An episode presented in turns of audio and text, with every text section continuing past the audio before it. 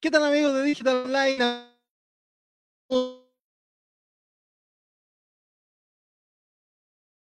de que estamos a 53 minutos de que comience el toque de queda en nuestro país, hoy día por la cruzada solidaria de don Mario Kreuzberger, por la Teletón, como no hemos querido quitarle público a la Teletón, nos hemos movido de, eh, de horario, hoy día estamos una hora más temprano analizando todo lo que nos ha dejado este Chile en pandemia, este Chile con el coronavirus, que todavía no muta, no se vuelve buena persona. Los militares a contar de las 10 de la noche ya van a estar eh, controlando las calles para que no ande un alma sobre las calles capitalinas. Se ha endurecido la cuarentena. De todo eso vamos a comenzar a hablar con don Bastián Guíñez. El día de hoy, ¿cómo estamos, Bastián? Buenas tardes o noches. Buenas noches ya, hola, hola Memo, hola Pelado que está ahí en la técnica y hola nuestro invitado de hoy. No, nada, pues como tú bien decías, tenemos Teletón, veremos cómo va a ser en este formato. Ya se vio en la mañana algo con esta reunión entre los matinales, que comenzaba temprano a, a mostrar lo que sería la Teletón.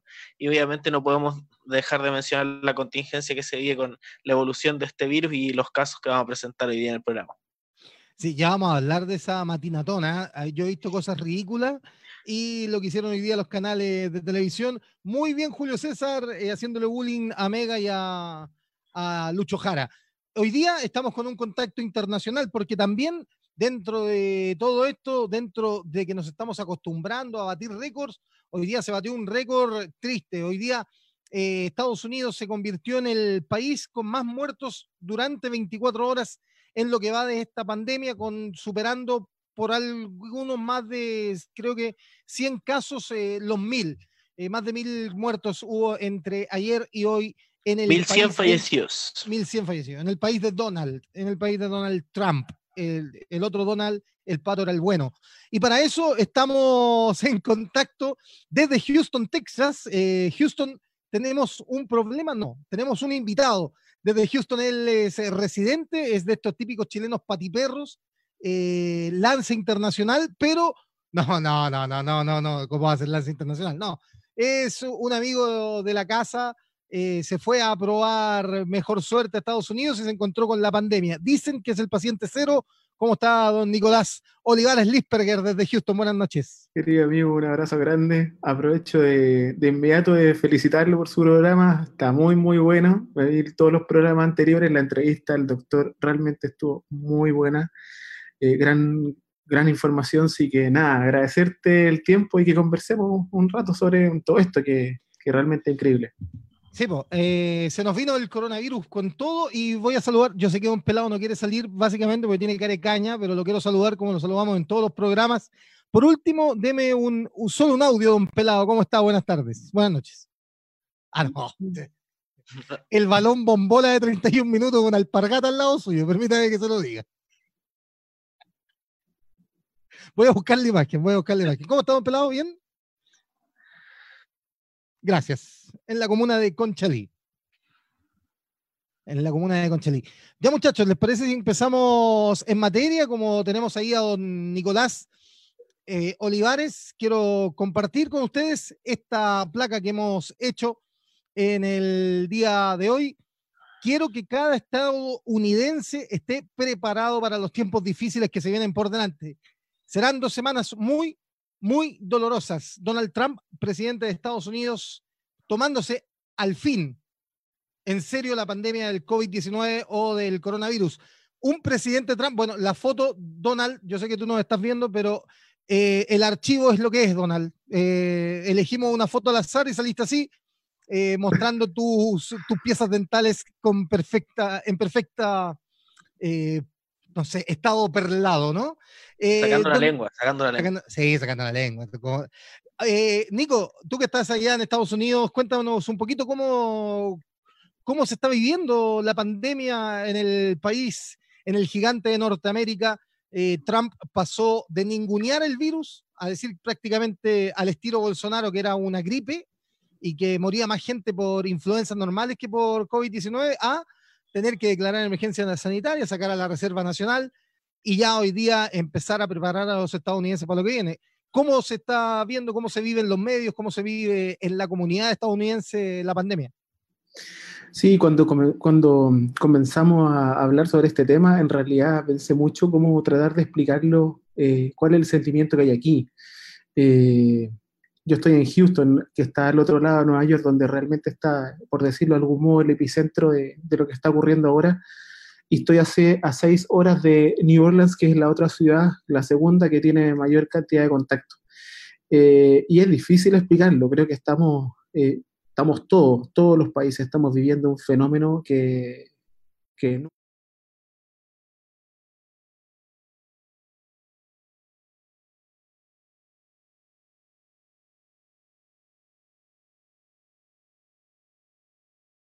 diario, en realidad esto es, es una catástrofe. No, no, no, hay palabras para explicar eh, realmente lo que está ocurriendo.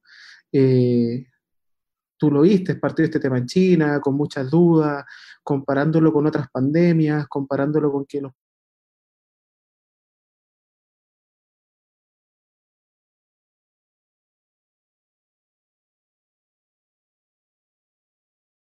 de la virilización, ¿cierto? De cómo viajamos, cómo nos, nos transportamos en los aviones, y que en realidad en dos horas o en cinco horas podemos estar en otro lugar del mundo y no nos damos cuenta y repartimos un virus a los demás, eh, que en este caso es el, el, coronavirus que está, que está en estudio, eh, que lo están comparando con las otras epidemias que hemos tenido, eh, pero lamentablemente con el pasar del tiempo, con las muertes y con todo esto, los doctores han podido estudiar y seguir avanzando y seguir sacando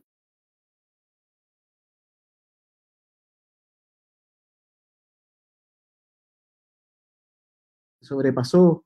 Eh, hay noticias tristes que España utilizó campos de, hockey para poder eh, poner a sus muertos porque en realidad no daban abasto. Eh, Europa y Estados Unidos está viviendo en estos momentos una situación que sin lugar a duda en Latinoamérica no podemos. Sin lugar a duda en Latinoamérica no estamos preparados. realmente creo que somos unos bendecidos y agradecidos de estar al sur. Eh, y es difícil, es difícil compararlo, es difícil tratar de, expresar esta preocupación, pero creo que es importante decirlo. Como lo dijo el doctor en los otros capítulos, eh, es muy importante tomar atención de esto, hacer distancia social.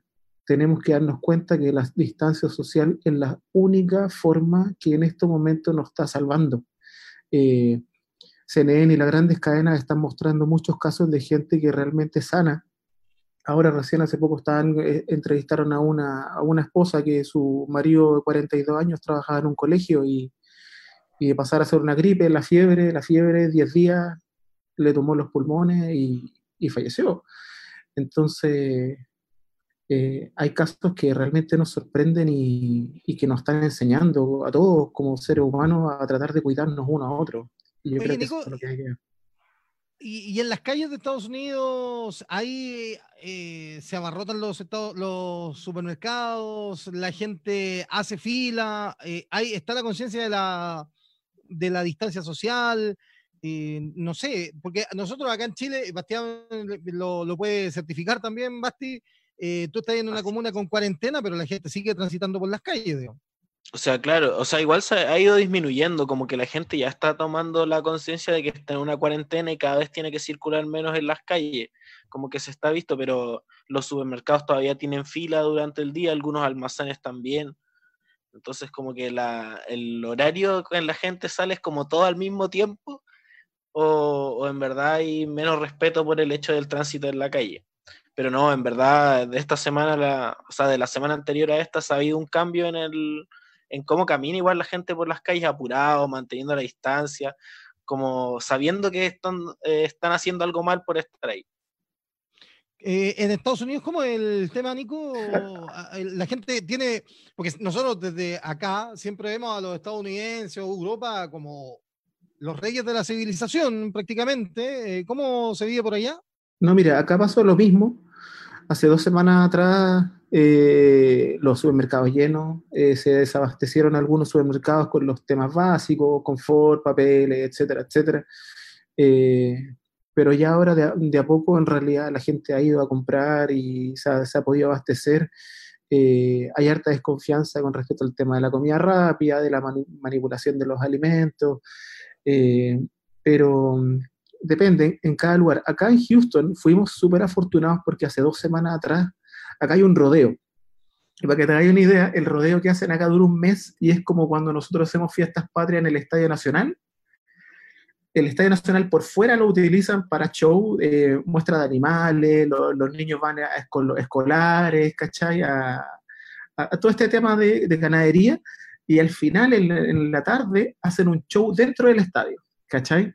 Y dura un mes. Imagínate cuánta gente iba a ir a ese show. Y nosotros tuvimos la suerte que, no sé si habrá pasado como tres o cuatro días, que el alcalde dijo, no, vamos a suspender la actividad. Y todo el mundo sorprendido de por qué habían suspendido eh, todo este tema, si son muchas, muchas lucas involucradas. Y de ahí empezó el tema de que no, que la distancia social, que hay que tener que, eh, hay que estar en sus casas, la cuarentena. Eh, y en realidad yo creo que eso fue lo que disminuyó. Gracias, gracias a Dios acá no tenemos, tenemos, si no me equivoco, 30 fallecidos en total durante todo este proceso. Pero, esos 30 fallecidos por el Estado o ahí en la ciudad. Sí, en Houston, no, por Houston. No tengo la cifra exacta de Texas, tendría que revisarla, pero en Houston, eh, porque Texas es enorme. ¿eh? Aquí hay tres, cuatro ciudades. Está Houston, tenemos a cinco horas Dallas, tenemos a cinco horas San Antonio y entre medio está Austin. Entonces son cuatro ciudades en, todo el estado. Eh, Eso te quería preguntar un poco, ¿cómo partió el, el proceso de ya la, del combate, por así las medidas gubernamentales para enfrentar el coronavirus, porque lo comparamos un poco con Chile, pero en cifras eh, no se puede comparar muy bien por el hecho de que la cantidad de personas que hay en Estados Unidos es mucho más grande que la de Chile, ya yo creo que el, mismo estado donde tú estás podría ser la cantidad de Chile.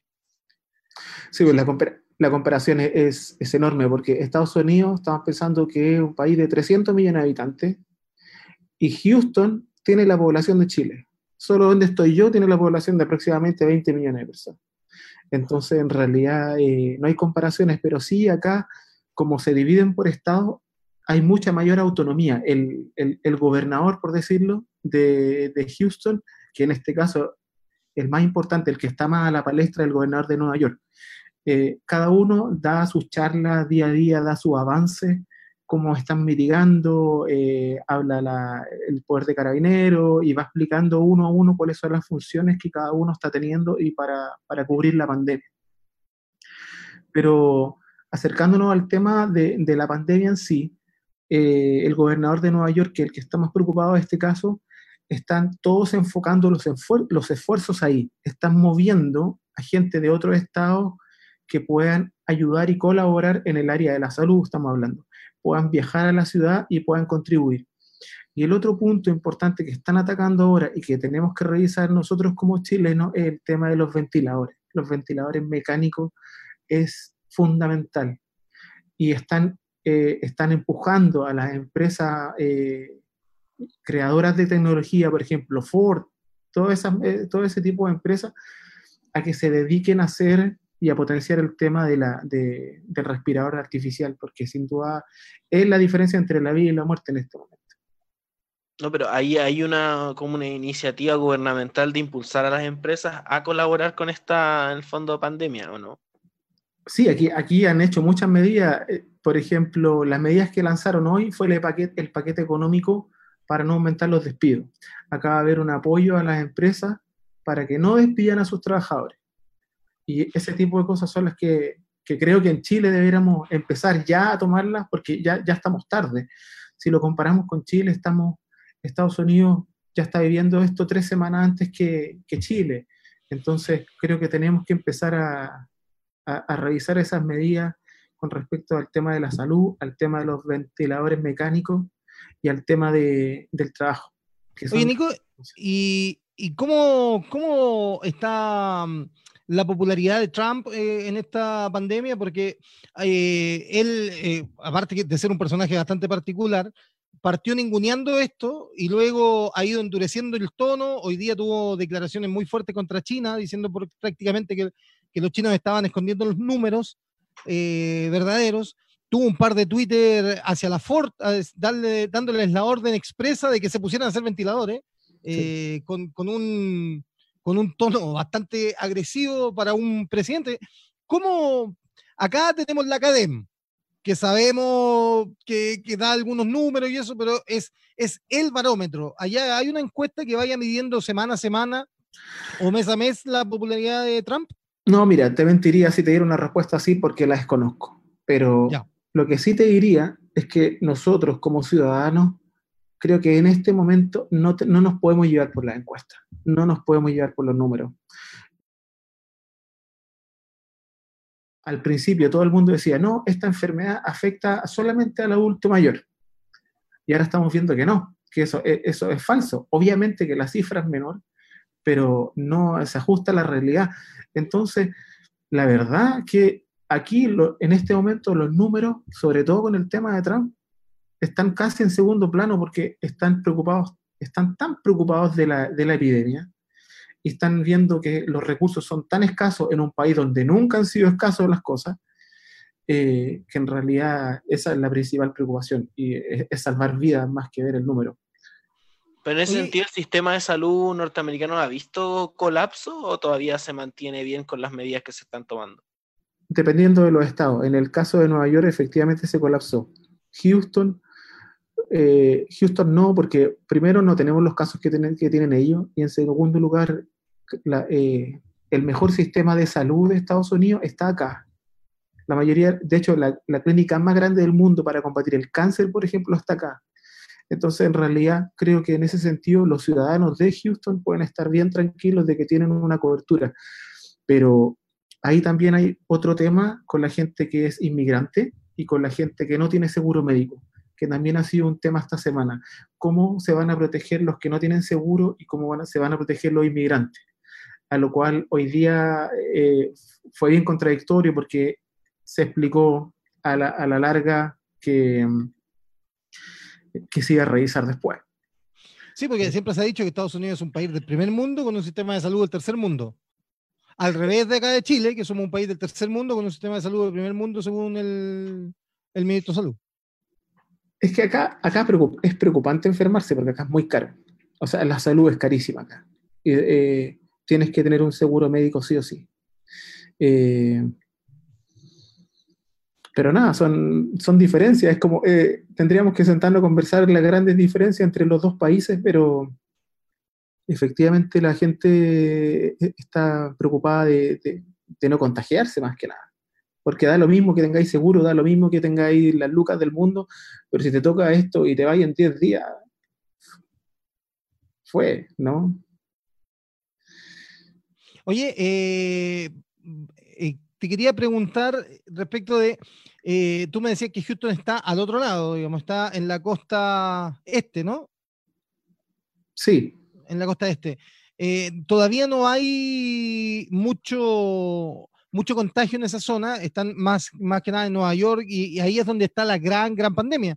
Pero de todas formas, tú me dices que hay medidas que, paliativas y en el caso de los inmigrantes que tú lo nombrabas, ¿tú conoces cuál es el estado de otros chilenos que están en, la zona? Eh, ¿Sabes si hay chilenos contagiados? ¿Hay una colonia organizada en Houston o, más que nada son personas individuales por, andando por la vida? No, en Facebook hay varios grupos de chilenos en Miami, chilenos en Houston, en, distintos estados, pero hasta el momento que yo sepa no hay ninguno grave o algo así acá. Eh, yo participo en un grupo por lo que leo, más que nada, eh, y no, no, han habido casos. Hay un caso particular que no tiene que ver con, chilenos, pero por ejemplo, al principio te comenté que New Orleans fue el otro caso donde explotó este tema del virus. En New Orleans se celebró una actividad en marzo que se llama Mardi Gras. Y es, por ejemplo, por darte un ejemplo, no, ¿cierto? Con carrete por todo el día. Pero así, y, desde las dimensiones de la calle no es ese toque. Y se junta, pero muchísima gente y ese fue un brote, pero así como tú lo comparaste el otro día en el capítulo que dijeron, en tal estadio y en tal partido la gente se contagió, aquí pasó exactamente lo mismo. En esa ah, actividad... ¿De verdad he visto los programas? sí, pues sí, mi compadre Guille no, nos, nos conocemos hace mucho rato. Es, presidente del fan club de Guillermo. Sí, sí. No, sí que, y es más, el, el, tema de Salvador, de Salvador, el presidente, que la gente sale a la calle a buscar los 300 dólares, eso vamos a tener que esperar cinco días más para ver qué pasó ahí. A ver, de, de yo vi los videos, en una fila eterna de gente, y quién sabe de cuántos que estaban ahí en esa fila se contagiaron. Eh, está, difícil, está, está, muy difícil esto. Oye, eh, Nico, tenemos que pasar a, otro tema. ¿Te quedas con nosotros como panelista invitado, no? ¿Para qué te vayas a desconectar, digamos? Claro, dale nomás. Estamos haciendo casting al aire. Eso, te, mandamos el anexo contrato. Eh, ¿Todavía hay fax en Estados Unidos? Porque acá claro. yo tengo el antiguo fax. Dale ah, Pagan de cero a nada, sí, pero sí. te pasa bien. No hay problema. Lo sabe ¿eh? tenemos, tenemos de uno, tenemos de uno a dos meses para estar aquí, así que no te preocupes. De aquí no vamos a salir. sí. Bueno, eh, no sé si tiene por ahí el apoyo de, de Mañalich, Don Pelado, porque vamos a partir por ese tema, muchachos, por el tema de Jaime Mañalich, el eh, ministro de Salud. Eh, hoy día salió con las cifras nuevas, tenemos más 3.333 casos nuevos en las últimas horas, tenemos 3.100 y algo contagiados, 22 fallecidos, 400 y tantos recuperados, 700 y tantos recuperados.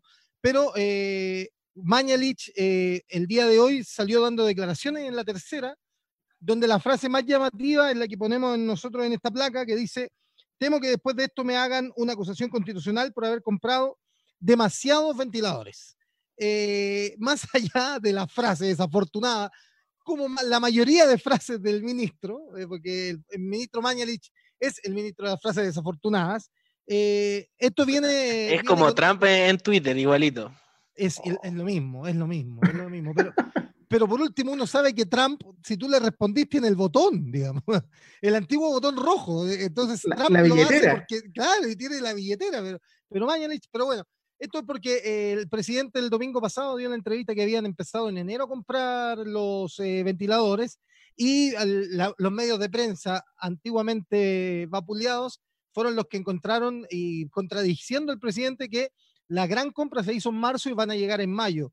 Entiendo que por ahí va la, molestia de Mañalich de en a este cuestionamiento con una muy mala frase, Bastián.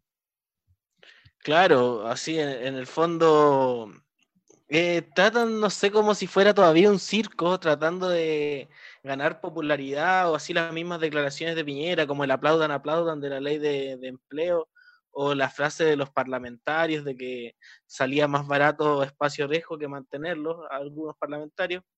Yo creo que va por la misma línea que ha seguido el gobierno todo este tiempo, pero ya la, primero el tema de, mentir con la, facturación de los ventiladores, de que los pidieron cuando no los habían pedido, después que, que se les filtre la boleta, o sea, ya eh, o sea, se, filtró la orden de compra. Eh, fue la orden de compra la que dice eh, que está fechada en marzo, digamos, no en enero, como dijo Piñera. O sea, claro, yo encuentro que es súper grave. Tratan de darle como un toque humorístico, como para tirarlo como talla, pero en verdad eh, se les cae el discurso, pues esa preparación de que no, estamos mejor preparados que Europa, mejor, mejor sistema de salud. A la larga era solo mantener la... Yo creo que todavía como el, el hecho de que no estaba bien claro qué iba a pasar con el tema de las protestas sociales y la gran convulsión que se esperaba para Chile en marzo, lo dejaron esperar y finalmente la preparación no era tal, con lo que decía el gobierno.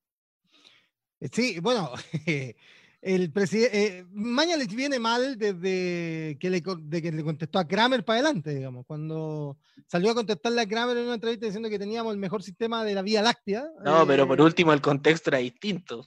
Sí, claro, no, está, claro. Pero... No, ¿sabes qué? Yo no le creo. Yo no, yo no le creo y estoy sorprendido con este gobierno. Eh, entre tantos chilenos expertos eh, que, se que habrá hecho, no sé, pues, cuántos estudios, investigaciones en, salud, tener como referente a, este personaje es fuerte, es fuerte. Eh, y, sobre todo entendiendo todos los anticuerpos sociales que tiene, porque la gente no lo quiere, no lo respeta, el colegio médico ya no le interesa a esa persona, lo sacaron del lo, Lo expulsó.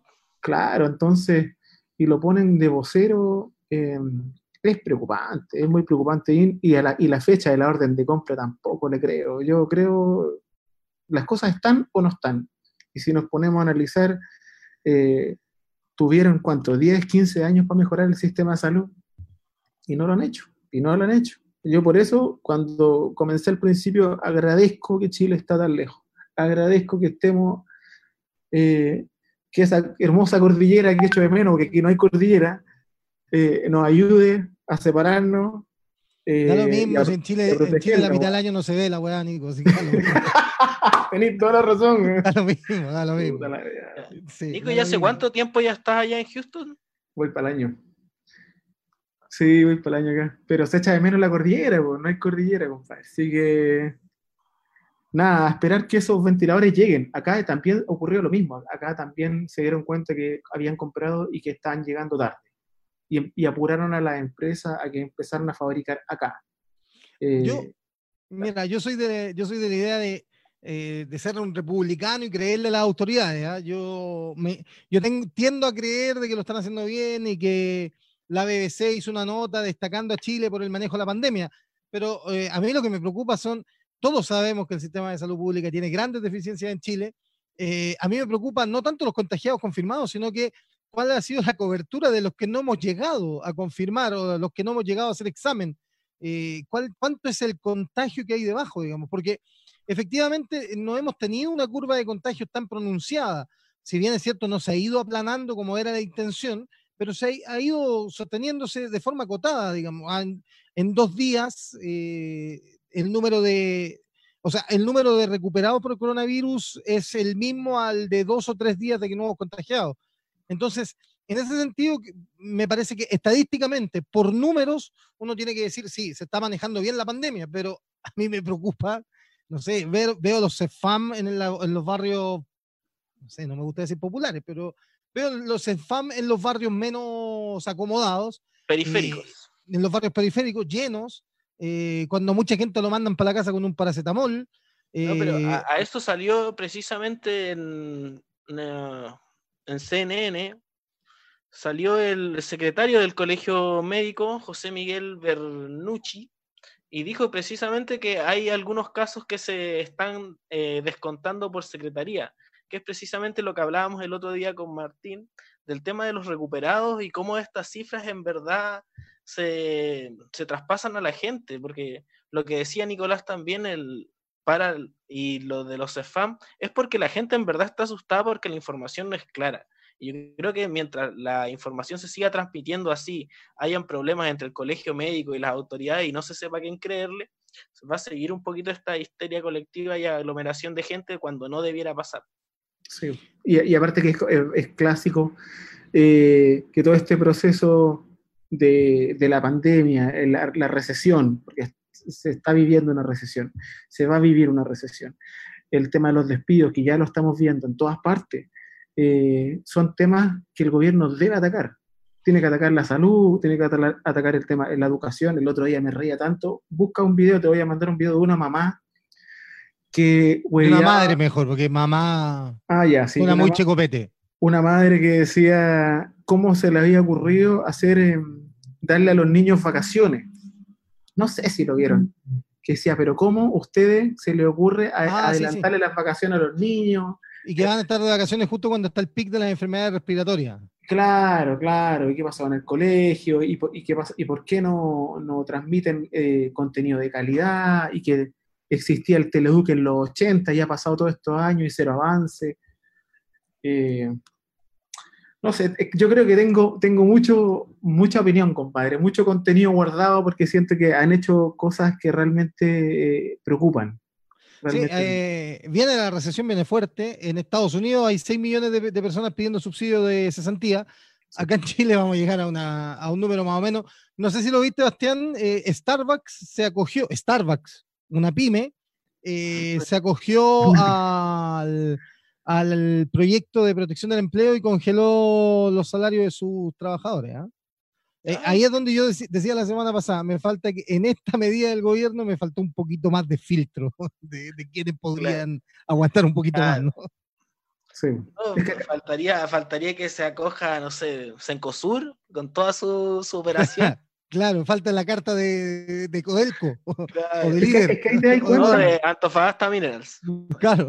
Es que ahí está el problema, pues ahí te das cuenta que está mal visto, porque la gente la, eh, la despiden, ¿cierto? ¿Y qué pasa?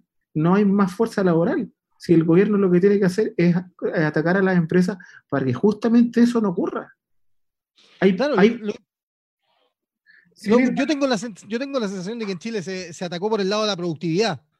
O sea, eh, las empresas no están produciendo, es, entre comillas, injusto que le paguen a gente ociosa.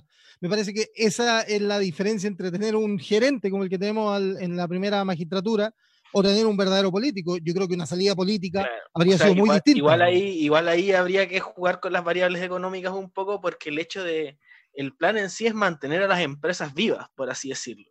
O sea que cuando se pare esta recesión, las empresas todavía existan para que en el fondo, obviamente esto ya es medio idealista y con todas las variables económicas había ahí por haber, que se podía reactivar el empleo con la existencia ya de estas empresas. Lo cual depende obviamente de muchos factores y que no sé si es el plan más adecuado a, a esto, sabiendo que Chile, antes de que pasara lo del COVID-19, estaba viviendo un periodo bastante álgido en todo lo que es política social. Sí, sí. Sí, totalmente. Oye, eh, vamos rapidito, hoy día vamos a hacer un, programa un poquito más corto porque vamos a enganchar con la teletona. Si usted, eh, no sé si está trabajando, porque no sé si gente trabajando, pero si usted no tiene tele, eh, tiene solo acceso a un celular, se va a, poder, ver la teletona a través de digital online. Yo ya hice mi, mi donación. Sí, sí, 500 pesitos, que es lo que me quedó, el vuelto del pan pero algo, algo ayuda. Algo, muy bien. Sí, algo ayuda. Eh, no sé si tenemos, eh, vamos a pasar a un tema netamente político ahora, porque el senador Iván Moreira, tristemente honorable, tristemente célebre por la frase raspado de olla, eh, el senador Iván Moreira salió poniendo en Twitter exigiéndole, pidiéndole respetuosamente al presidente. Ahora uno sabe que cuando salen los senadores del mismo sector del presidente a pedir respetuosamente porque están exigiendo, eh, que se incluya eh, a los presos políticos, les llama él, o a los presos por crímenes de lesa humanidad que están en Punta Peuco. Eh, la frase que a mí me llamó la atención y que destacamos acá es respetuosamente le pido al presidente que dé una señal, una señal, e indulte directamente a las personas mayores de 75 años con enfermedades terminales que están en Punta Peuco. Esto, esto porque no le resultó la manija en el fondo de pasarla en el Parlamento. Y, y, fuera del Tribunal Constitucional. Y el gobierno hizo un veto aditivo para tratar de sortearla, pero que tampoco lo incluye. Porque en el fondo la, liberación de, estos viejos era un, canje político a la larga. Era te cambio esta por esta y a la larga quedamos todos a patria. Pero qué bueno que en el fondo esto no haya prosperado, porque no son crímenes que no se ajustan a ningún tipo de beneficio. Eh, no, eh, yo no sé cómo, cómo lo ven, eh, no sé si, o sea, eh, eh, me imagino que la, visión de derechos humanos es universal, o uno debiera pensar, yo entiendo que el estándar ONU eh, es que los presos por lesa humanidad no tienen beneficios carcelarios, más allá de la edad que tengan, digamos. Pero eso venía por los otros presos que están contagiados en... Claro la, idea, claro, la idea es, el, el proyecto de ley es permitir cumplir arresto domiciliario a presos de baja peligrosidad o avanzada edad para evitar que sean un foco de contagio en las cárceles por el hacinamiento. Ahora, en Punta Peuco comprenderá usted que hacinamiento hay poco, eh, pero eh, sí está gran parte de la derecha reclamando de que no debieran dejar afuera a los tatitas. he visto eh, adjetivos de todo tipo, desde héroes desde, los viejos estandartes, que les llamó algún tuitero afiebrado por ahí, eh, que están presos injustamente por una ficción jurídica en Punta de Peuco. Ese es más o menos el, el, fondo. Entonces, el gobierno dijo, vamos a tramitar este proyecto basado siempre en la crisis del coronavirus, pero vamos a dejar afuera a los, violadores de derechos humanos. Mm. ¿Qué, te puedo decir? Bueno, yo no escucho a Moreira porque ya lo escuché 10 años, 15 años y ya me tiene chato.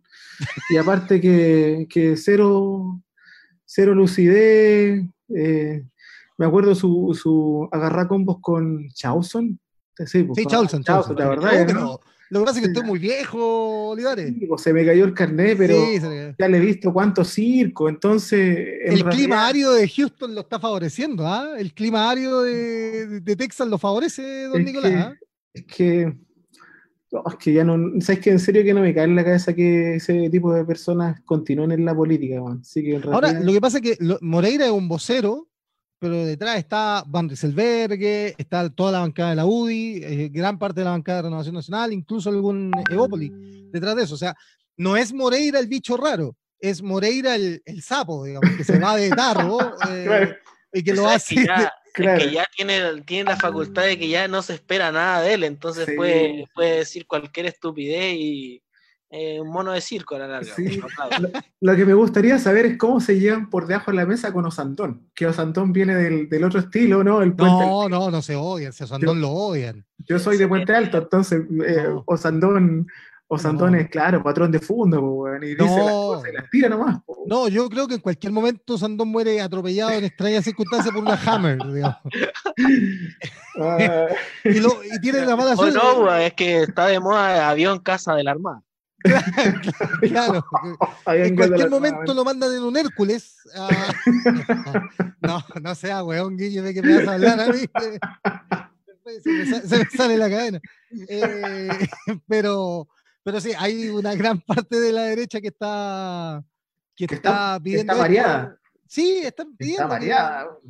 No, no, no, es una vieja, es un, eh, Guiñe, eh, es un viejo reclamo de la derecha chilena, de los presos militares. Es una, un viejo reclamo. Eh. De hecho, le, han estado cobrando a Sebastián Peñera un viejo video de cuando fue candidato a la primera vez, donde les prometió en, en, el primer mandato de Piñera no fue que cerraron el penal Cordillera. Por eso se lo están cobrando, por eso a Piñera tampoco lo quieren en la derecha, porque en la primera campaña presidencial les prometió indultos y les cerró el penal Cordillera y los mandó a Colina. Eh, le salió como al revés la jugada, digamos. Entonces, ahora le están, claro, claro. Entonces, ahora capaz, ahora capaz que los buenos terminen en Santiago 1. Nos equivocamos de calle, lo siento. claro, claro. a los amigos empresarios sí los mandó a Capitán Javer. Sí, sí, sí. Y eso que tú soy joven, Guiñez, pero Nicolás Olivares y yo nos acordamos que alguna gente iba a Capuchino. Bombaleto Capuchino, me acuerdo se pagaban 400 luquitas diarias en capuchino para que te trataran bien. Ahí, ahí había varios, varios pasaron por ahí. Hasta Bombalé pasó por ahí. Sí, Bombalé me acuerdo que pasó por capuchino. Sí. Oye, eh, el último tema, cortito, eh, porque no tiene mucha tele, pero lo quiero mostrar, el tema de las carreteras. Las carreteras concesionadas. Eh, gran negocio. Gran negocio, weón. Puta, qué negocio más grande. Yo, ¿por qué no me dediqué a hacer carreteras, weón? De verdad. ¿Y quién fue? fue? Fue Ricardo Lago, maestro. Lago, ¿cierto? Ricardo Lago. Y salieron las carreteras en estos días eh, reclamando. Me acuerdo de Felipe Abello con la manta, si soy una pobre carretera. Eh. deja, deja, acordarme de Lagos porque dentro de, de los chistes, cuando me vine para acá, eh, que para adentro, porque aquí las pistas son cinco pistas, pues, Claro, claro. Y yo digo, y yo me acordé de, Lago, de, de, Dos Lagos, y dije, puta, y le ha costado 10 años, weón, hacer una pista más entre Santiago y el Paraíso, weón.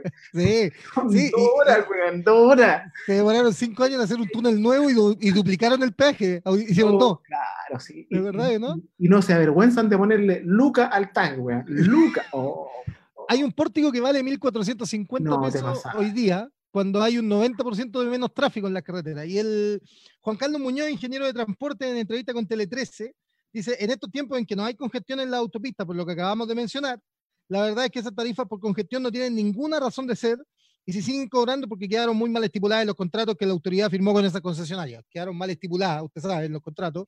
Claro, claro. Lo cierto es que hoy día eh, la, la, ley de concesiones de las carreteras eh, faculta que las carreteras en, las, en los horarios de alta congestión cobren una tarifa que es tres veces la normal. Así hay pórticos que valen más de 1.200 pesos en todas las carreteras. Eh, hoy día surge la inquietud porque hoy día no hay congestión en ninguna carretera. La, en el sector oriente que están en cuarentena, en la, en la costanera norte está vacía. Y sin embargo, las carreteras siguen cobrando en horario punta tres veces eh, sin haber saturación posible en la vía. Y las carreteras salieron a defenderse diciendo que eh, el, el- el- me da risa la ¿Qué, weá. sí, porque, ¿qué, qué- qué vaya a decir? No, no, es que- es un que salieron dijeron algo así como el escenario eh, económico está tan frágil, incluso para nosotros que no tenemos espacio, eh, las rigideces económicas no nos dan espacio para negociar esa bajada y se descarta cualquier tipo de bajada de tarifas eh, en el presente y a futuro. Entonces, no sé, no sé, no sé dónde estamos parados, la verdad. es que hay que ver ahí quién firmó, quién firmó eso. O sea, ya sabemos que era, pero bajo, bajo qué condiciones, en qué estado, se puede anular ese contrato. O es sea, que ahí do- ahí donde nos damos cuenta de lo mal que estamos. Pues si, ¿cómo voy a hacer dos pistas Santiago eh, Valparaíso sin tren, sin metro? Puta, y ahora están diciendo que van a hacer el metro para el 2000 no sé cuánto. La, eh, Es que como te digo, si, si son, si la empresa tiene el contrato firmado, llega, lo tira sobre la mesa y ya está. Pues si alguien le firmó y le vendió la concesión a a una empresa española, si no me equivoco. sí, español. La hay de todo, hay de, hay de todo, y española, eh, española, creo que hay una noruega, pero hay, hay de todos lados. Y más encima Eh, son concesiones como a mil años, entonces Sí. a la larga esos contratos firmados ahí, no sé, a punta de pistola pareciera, Bueno, pero parece que estaría- andaba buena hora nomás, don Ricardo. A mí me gustaría decirle a esa gente que dice que no es necesaria una nueva constitución y que en esta pandemia eh, olvidémonos del plebiscito. Es, bueno, estas son las cosas que una constitución perfectamente puede regular. Digamos, tenemos un Estado tan pequeñito que no es capaz, no puede decirle a la empresa, ¿sabe qué? No se gane raja, pues si estamos en pandemia, pues hijo. O sea, baje la tarifa. ¿Ah? Por eso cuando se llegue aquel día del plebiscito, esperemos que llegue este año, la gente se tiene que acordar que el gobierno tuvo que permi- pedirle permiso a la Cámara de Comercio para cambiar el horario de las tiendas. Claro, claro. Entonces, ahí e- estas son las pequeñitas cosas. yo- si me preguntan a mí, desde mi lado cientista político, yo creo que la campaña de la prueba se está haciendo sola.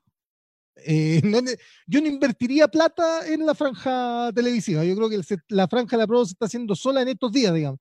En la ley que permite suspender el pago de los trabajadores, en pagar la mitad de las cotizaciones, en, eh, en tantas otras cosas, en esto mismo de las de las concesionarias, yo creo que la, la- la campaña está hecha, flaco. Ahí para la franja hay que poner al subsecretario del trabajo a explicar la ley, nada más.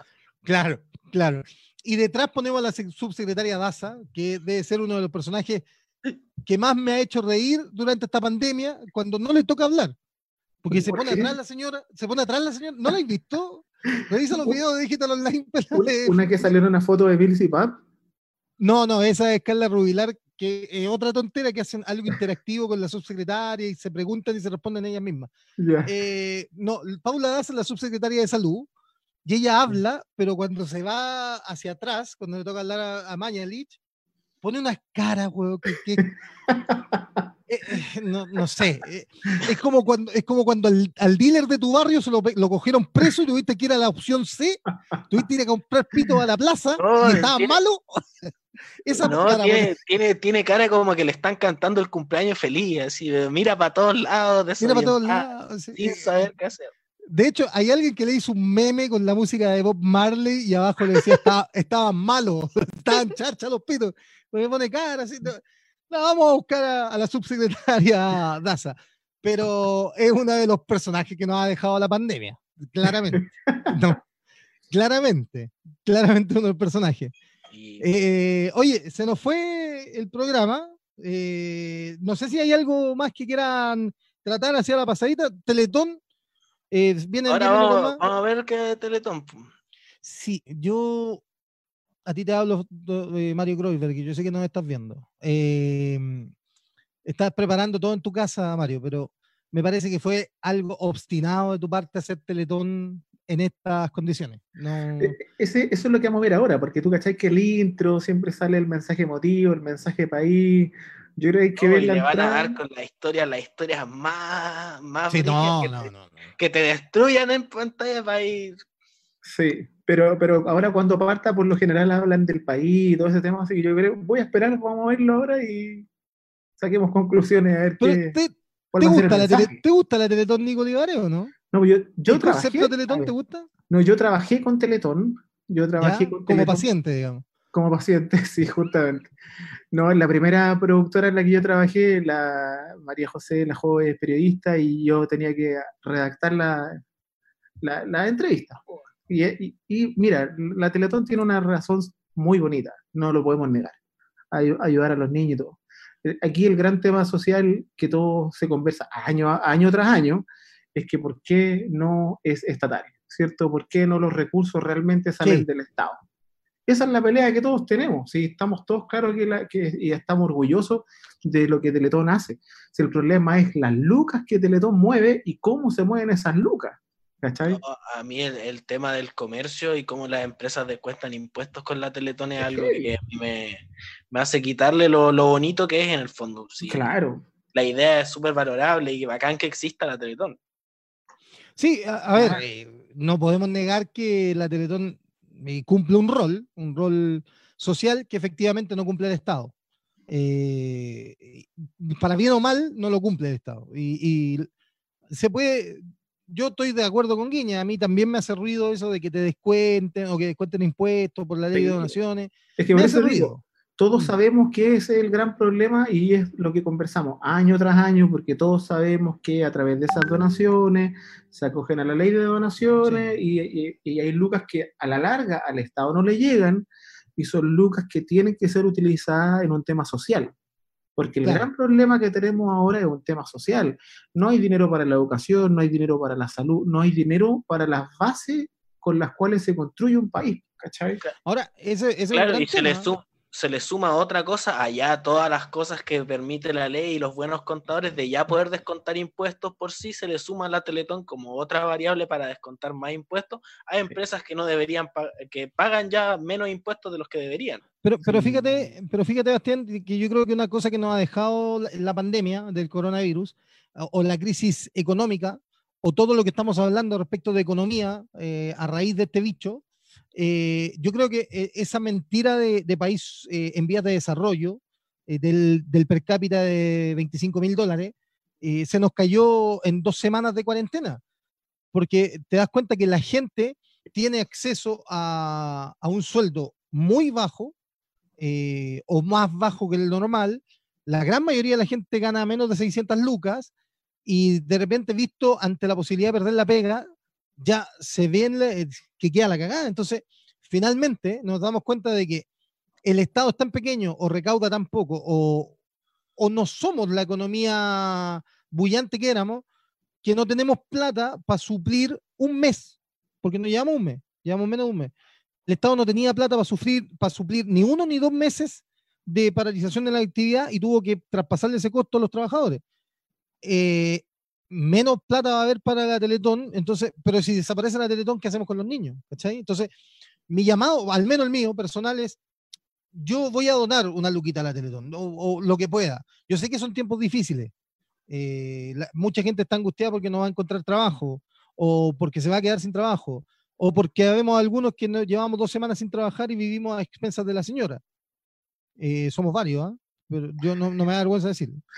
Eh, entonces, em, pero hagamos el esfuerzo. Los niños se lo, merecen, digamos. Después discutamos, cuando pasemos todo esto, que va a significar, yo creo, una discusión completa del pacto social, del pacto económico, de cómo, no, de cómo nos relacionamos los trabajadores y los empleadores. A raíz de esto, ahí metamos eh, a la Teletón, pero mientras tanto no le fallemos a los niños. Sí, sin, sin, pandemia. comparto con Memo lo que, la duda que había antes de la pandemia era qué iba a ocurrir con los bancos, porque la gente eh, por lo general iba a ir a hacer las donaciones a los bancos. Y yo pensaba que era muy probable que efectivamente, aparte de que la gente donara, iba, a, provocar muchos focos de protesta. Entendamos que más la crisis social, por eso decidieron mover la Teletón a esta fecha. Y obviamente nadie sabía que iba a venir esta pandemia tan grande y ahora vamos a tener que ver los números, vamos a ver cuál va a ser el cómputo final pasadas estas 48 horas de amor y, y ver cómo, qué es lo que sigue. Ahora, yo no sé, Guiña, si lo escuchaste o lo viste, pero me parece que don, don Mario Coro o don Francisco incluso ya se está poniendo el parche ante la herida y dice que no es tan importante llegar a la meta, sino que el hacer la Teletón y recaudar lo que más se pueda, digamos. O sea, como que hay la sensación de que no se va a llegar a la meta. Anduvo cambiando un poco el discurso porque primero fue que había que, donar porque se necesitaba llegar incluso a las donaciones de las campañas anteriores. por el hecho de que había, se habían perdido muchos ingresos en la Teletón y fue como moderando un poco el discurso y yo creo que es bastante válido el, hecho de, vale la redundancia, que se haga en sí la Teletón, o sea, ya es importante y después la donación que obviamente el, tema hizo los niños. Sabemos que es una preocupación estatal, pero no, si la Teletón se está haciendo cargo en este momento, no hay que cortar el apoyo. Ya muchachos, estamos a tres minutos de que comience la Teletón, así que tenemos que darle tiempo ahí a nuestro gran pelado Arellano y a nuestro aún más grande Fabián Reyes para que hagan todo el enlace técnico porque vamos a estar, Teletón va a estar en digital online, así que vamos a estar transmitiendo las 27 horas de amor. Gracias a toda la gente. Nico, te comprometo al menos una vez a la semana con pasando el toque de registro, ¿no? yo feliz y aprovecho de, felicitarlo, vuelvo a insistir en mis felicitaciones, el pelado ha hecho una pega genial, lo sigo desde que está apoyando en el fútbol, compadre, así que nada, un abrazo a usted y cuando quieran, aquí estamos. Te voy a dar una hoja en blanco para ti, Nico, para que pongas las cláusulas que quieras en el contrato. ¿ah? Te la eh, firmo. Una vez a la semana al menos, ahí está. Hoja en blanco para ti. Gracias, Nico. ¿ah? Suerte en Houston. Un abrazo, Barney. Houston, we have a problem, eh, pero tenemos un gran chao, Chao, Nico. Bastián, abrazo hermano, nos vemos el lunes.